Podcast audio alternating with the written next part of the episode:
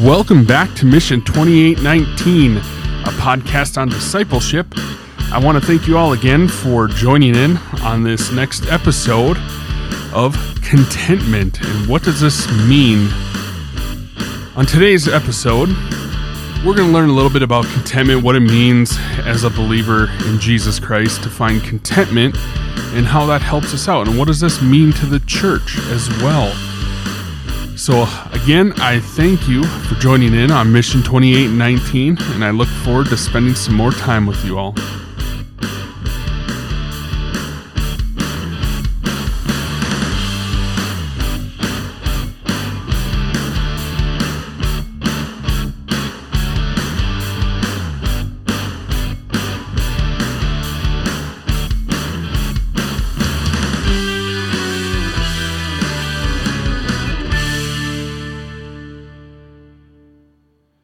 So, contentment is a big topic for believers, um, especially when the world says don't be content with anything and continue striving to uh, obtain more, to get more, to to have more income, to have a bigger house, to have a better car, uh, better clothes, to always keep what you would hear in um, in most uh, demographics. It's called leveling up, and this is a big thing in uh, sales. Um, they always want you to level up, to always get more, get more, get more, and the truth is, we don't need any more.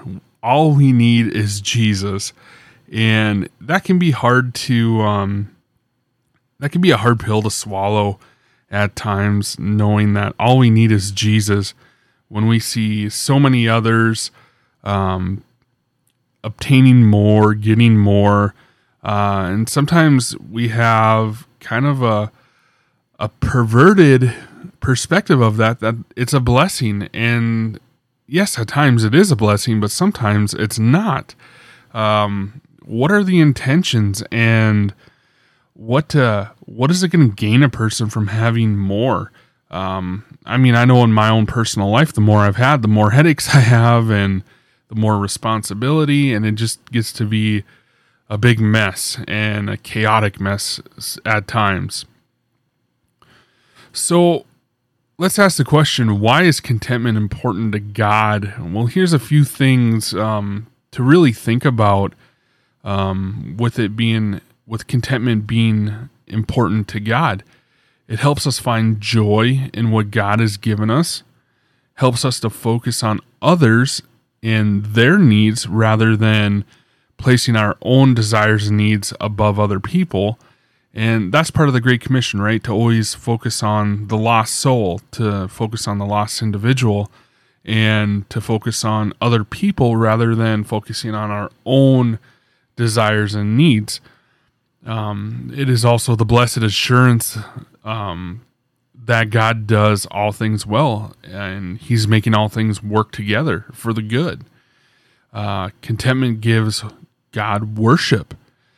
It removes our need for more. It keeps our focus on the Great Commission. Our hearts are satisfied in Christ alone rather than worldly things. And I think a lot of us have an issue with that. Um, I know I have in the past. Um, so contentment is very, very important.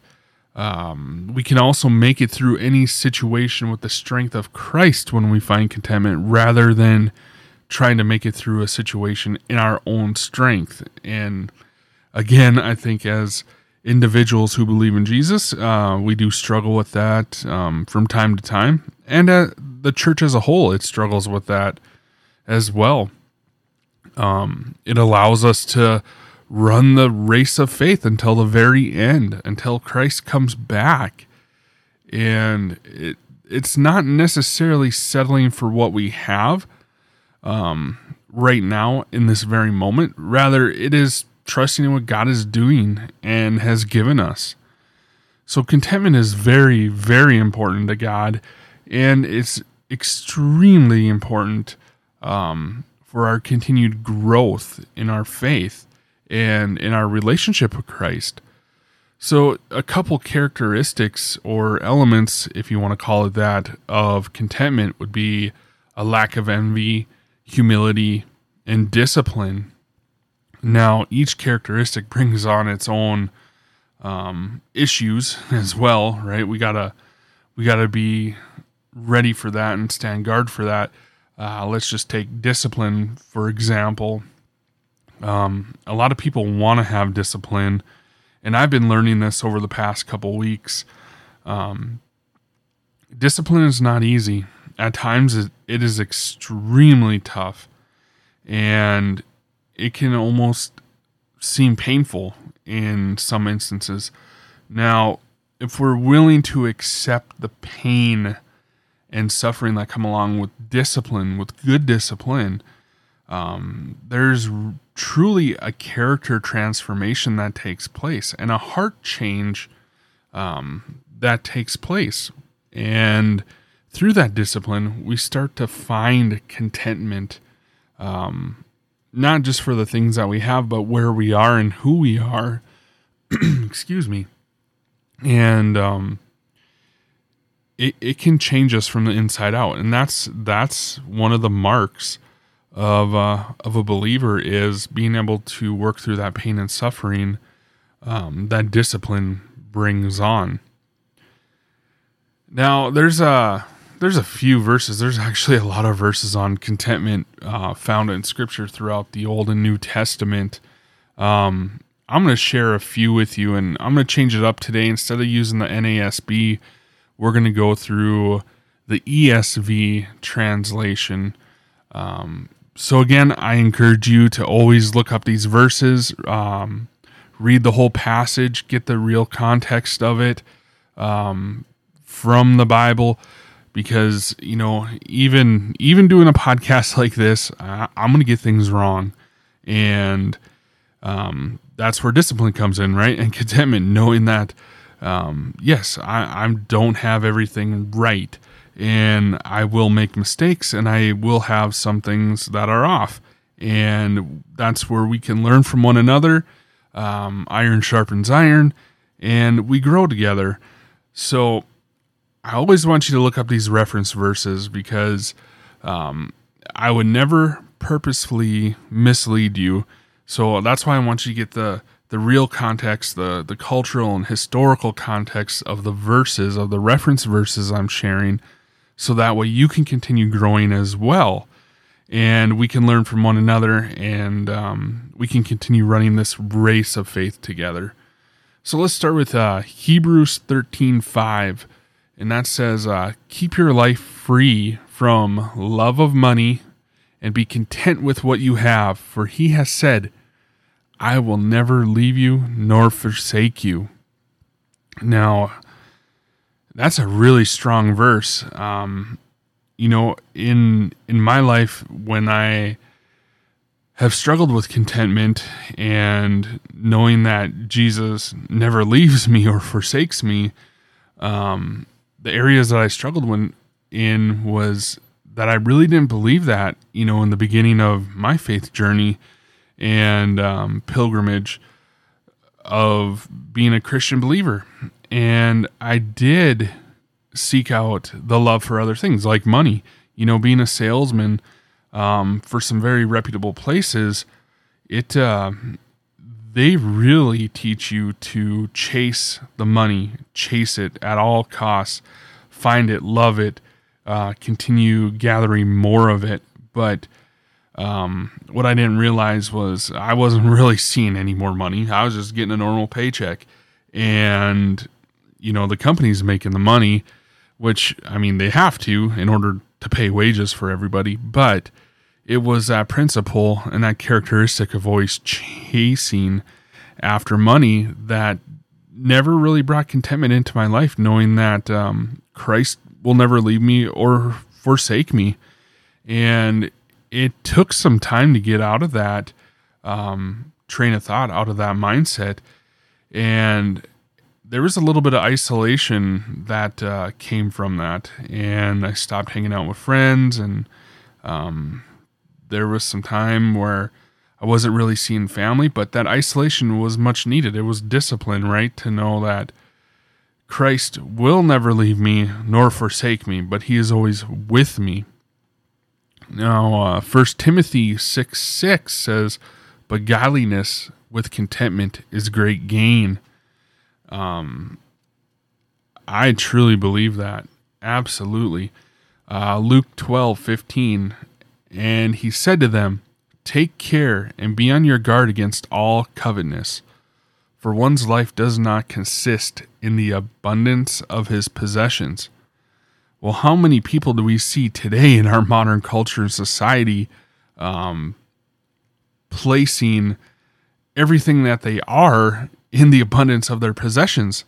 And uh, their identity, it almost seems like their identity is found in what they have, what their possessions are. Um, is it a two bedroom house? Is it a three? Is it a four? Is it a five? Is it a 10? Is it a 20? Um, do you have one, two, three, 10, 12, 15 cars? Um, do you have $1 in the bank? Do you have $5? Do you have 10,000? Do you have a million? Do you have a hundred million?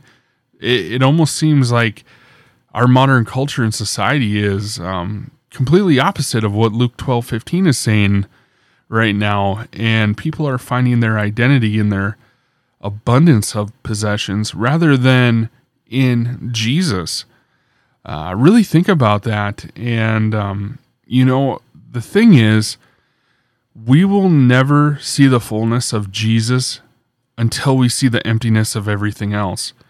And once we're able to do that, once we're able to see the emptiness in everything else, and our eyes are illuminated to the fullness of Jesus, at that point, we're able to find contentment and we're able to set aside all things and completely focus on Jesus and his kingdom and working and building his kingdom because the kingdom is advancing right now, right at this very moment, right as we're talking and listening on this podcast.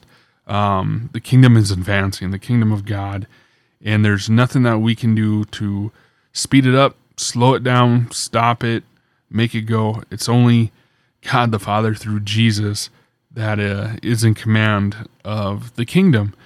And we need to um, be really careful to uh, really take note where is our identity? Is it in our possessions, in a abundance of possessions, or is our identity in Jesus?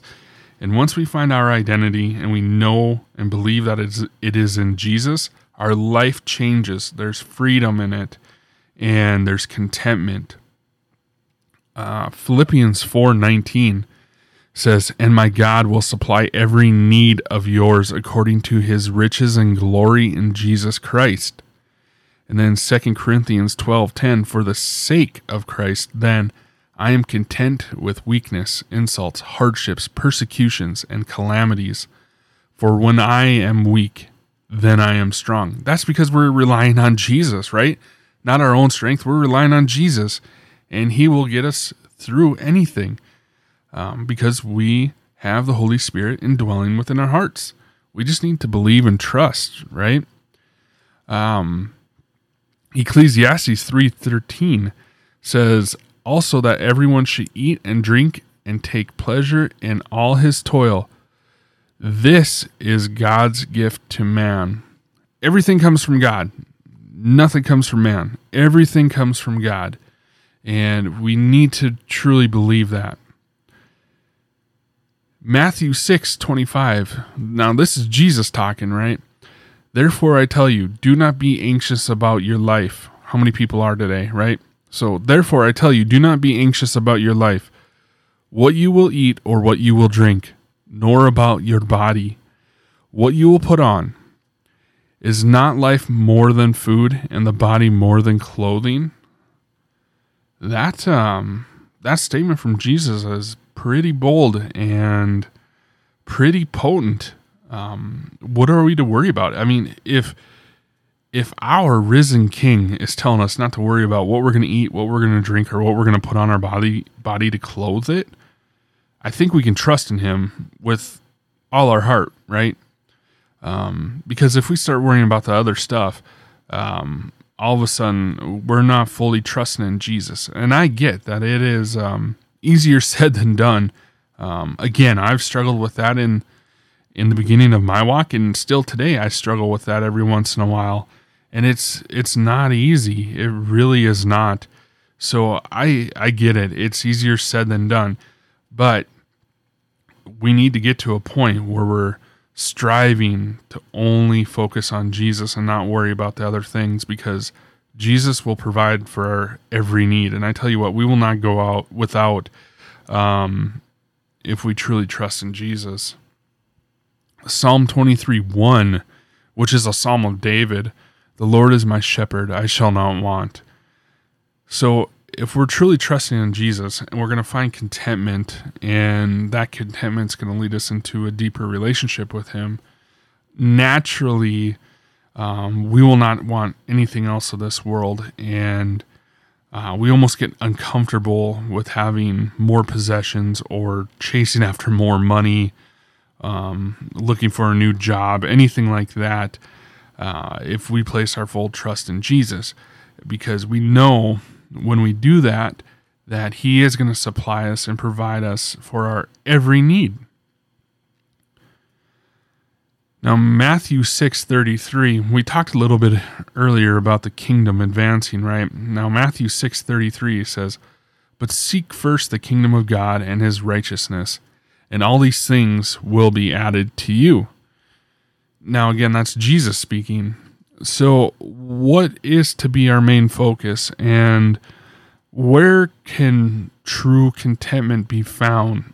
Well, that is truly in seeking Jesus, right? And his kingdom and um, his righteousness. And then the blessings, the promises of God are added to us as we do that. Uh, the world is so empty. There is no promises from the world for the believer. And for the ones that don't believe, this is as good as life is going to get. But for those that do believe, I tell you what, there is a, a beautiful future ahead. And my heart just, it, it mourns and it just, it breaks knowing that people don't want to know Jesus. And I, I don't even know what else to say about that. It, um, it is truly heartbreaking for how many people just want to do something else other than seek a relationship with Jesus. They're missing out on so much, on eternal life, on eternal blessings, and they're trading all that in for the ways of the world. It, uh, again, I, I was like that at one point, and I reflect back on that every once in a while from what Jesus brought me out of, and and from and my heart still breaks that you know I even thought of, thought that way, and uh, yeah, it, it really brings the heart into mourning. Now, well, Proverbs twenty eight twenty five um, kind of gives a stance on this, and it says, "A greedy man stirs up strife, but the one who trusts in the Lord will be enriched." Well, greed, yeah, when when you're not focusing on Jesus and you're focusing on the world, it, greed naturally comes into your heart and it absolutely stirs up strife. Not, maybe not in other individuals' lives, but your own life it sure will. And I've seen that happen in my own life before. Psalm 16:11 says, "You make known to me the path of life. In your presence there is fullness of joy." At your right hand are pleasures forevermore. Our pleasure is found in Jesus. Everything that we need is found in Jesus. Because why at the right hand? Well, Jesus is currently seated at the right hand of the Father. He is on the throne right now. Um, he has been ever since eternity past, and then throughout all creation and the creation account and through his first coming with the cross, and now currently he is still seated at the right hand of the Father in heaven right now, occupying the throne of heaven right now. Think about that. How amazing is that? Jesus is currently occupying the throne of heaven at this very moment.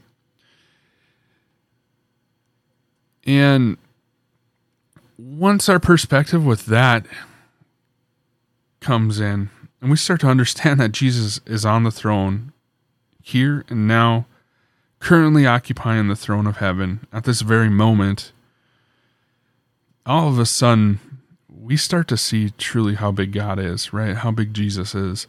And that there is nothing that we can't accomplish when we submit our plans to Him and work for Him, right? We can find contentment then. Psalms 34 8 says, Oh, taste and see that the Lord is good. Blessed is the man who takes refuge in him. Now, part of having some discontentment is not taking refuge in the Lord, but having contentment allows us to take refuge in the Lord.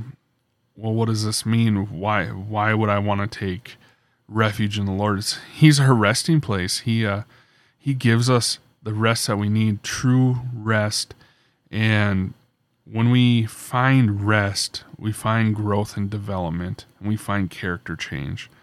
Um, when we find rest and we have contentment in that, we start to hear that small, still voice of the Holy Spirit speaking into our hearts. And that's when we can follow, and um, that's when we can start working for the Lord. And we, we start to trust Him through that. So, one thing that um, I've noticed with contentment, um, now this first part was just all individual based, right? And we all struggle with this. I get it. And uh, so let's be praying for one another. But one of the big issues for the church, local and statewide, nationally, globally, the big C church, um, with contentment is keeping up with culture, right? And cultural needs and perspectives. Well, what does that mean? What what are you, you know, what, Greg, what are you talking about here? Um, you know, the search for maybe more people to attend the church or become members of a church and um, even some things such as uh, well, we need to have a bigger building, and if we build it, they will come. Well, what a lie that is. You know, that that's one of the oldest tricks in the book. If you build it, they will come. No, no, not at all. I'm sorry, but that is uh, that perspective is thinking in the ways of the world. Um, you know, some of the most influential churches have, you know, under under 50 people in it, and they're meeting outside. There there is no building. The church isn't a building. It's the people. And um, when the church doesn't have contentment, it it starts to gravitate towards what the world offers and how the world operates and you know a church that has discontentment may be operating like a like a corporate business and rather than operating like a church well, what does this mean? Well, everything's structured, you know, like a business. Um, instead of elders, they have um, a board of legalists, let's just say, or um, a board, which there's nothing wrong with a board. And, and I totally understand and get um, if a church doesn't have the title or term elder and they have a board of people but it's the heart, right? It's the the stature of the heart at that point.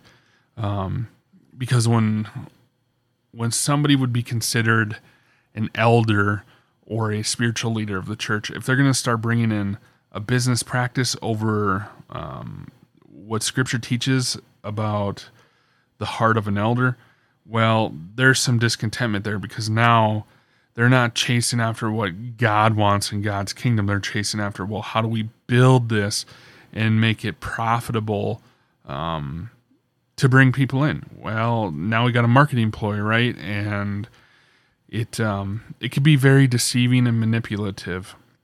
And that's what I'm trying to get at is, uh, you know, it's okay not to have the titles, but um, it's where the heart is, the intention of the heart. So I do see a lot of discontentment in the church today. Um, there are many churches that are trying to build bigger churches, better churches, um, have have big, beautiful water fountains um, inside, and uh, the best light show, the best audio, uh, the the best worship team at times, and sometimes I know some big churches uh, actually hiring musicians, and they don't really give a true evaluation. Well, is this person a believer or not, or is this you know are you hiring them out as an entertainer? Now, there's nothing wrong with hiring musicians for a church, but um, we really got to make sure that the people that are leading the congregation in worship, they need to be a believer. You know, you can't just go out and hire somebody and say, all right, our music's going to get better. This is going to make people gravitate here and our numbers are going to go up. You know, discontentment leads to a numbers game, but contentment leads to a changed heart. Now, the success of the church is seeing a heart changed, a heart transformed, a lost soul coming to believe in Jesus. But discontentment plays the numbers game. It says, hey, we need more. We need more. We need more. We need more people. We need a bigger facility. Um, we need more programs. And all that does is lead to chaos. And eventually, you know, through discernment, uh, the congregation is going to catch on and people are going to start leaving. And it's not because of people, um, you know, doing stuff to other people or hurting people, but it's to uh, man, we're we're quenching the Holy Spirit here. We're not allowing him to work. We're not we're not allowing the Holy Spirit to guide us and I don't want to be a part of that. Discontentment will lead to that in the church, right? And um people will go. People will leave. People will go to a church then where the Holy Spirit is allowed to work. And I say allowed to because we got to make a decision and saying, Hey, Holy Spirit, please move my heart today. You know, please just pour out to everybody's heart in this church today. Now we got to make a, a choice to surrender and submit to the Holy Spirit. And that's why um, I use that word allowed. And uh, because there is some responsibility on our part too to um, to say, "Hey, Holy Spirit, we uh, we surrender and submit fully to you you know, let your work be done here. What Jesus wants you to do, let it be done. But if we have discontentment, we try to analyze things too much, almost like a spreadsheet. And all of a sudden, it's what can we do to improve this? What can we do to make this better? And then perfectionism comes in. And that's just a, a downhill thing from there. So, contentment is extremely, extremely important to God. And he makes it so important to him that it actually affects our relationship with him in either a positive or a negative way. And it affects the church as a whole in a positive or negative way. So, whatever we can do to find contentment, we have to be ready for that pain and suffering that comes with it. Because if we're going to find contentment, we're going to have to discipline ourselves. And that is never fun. Um, it can actually be quite painful at times.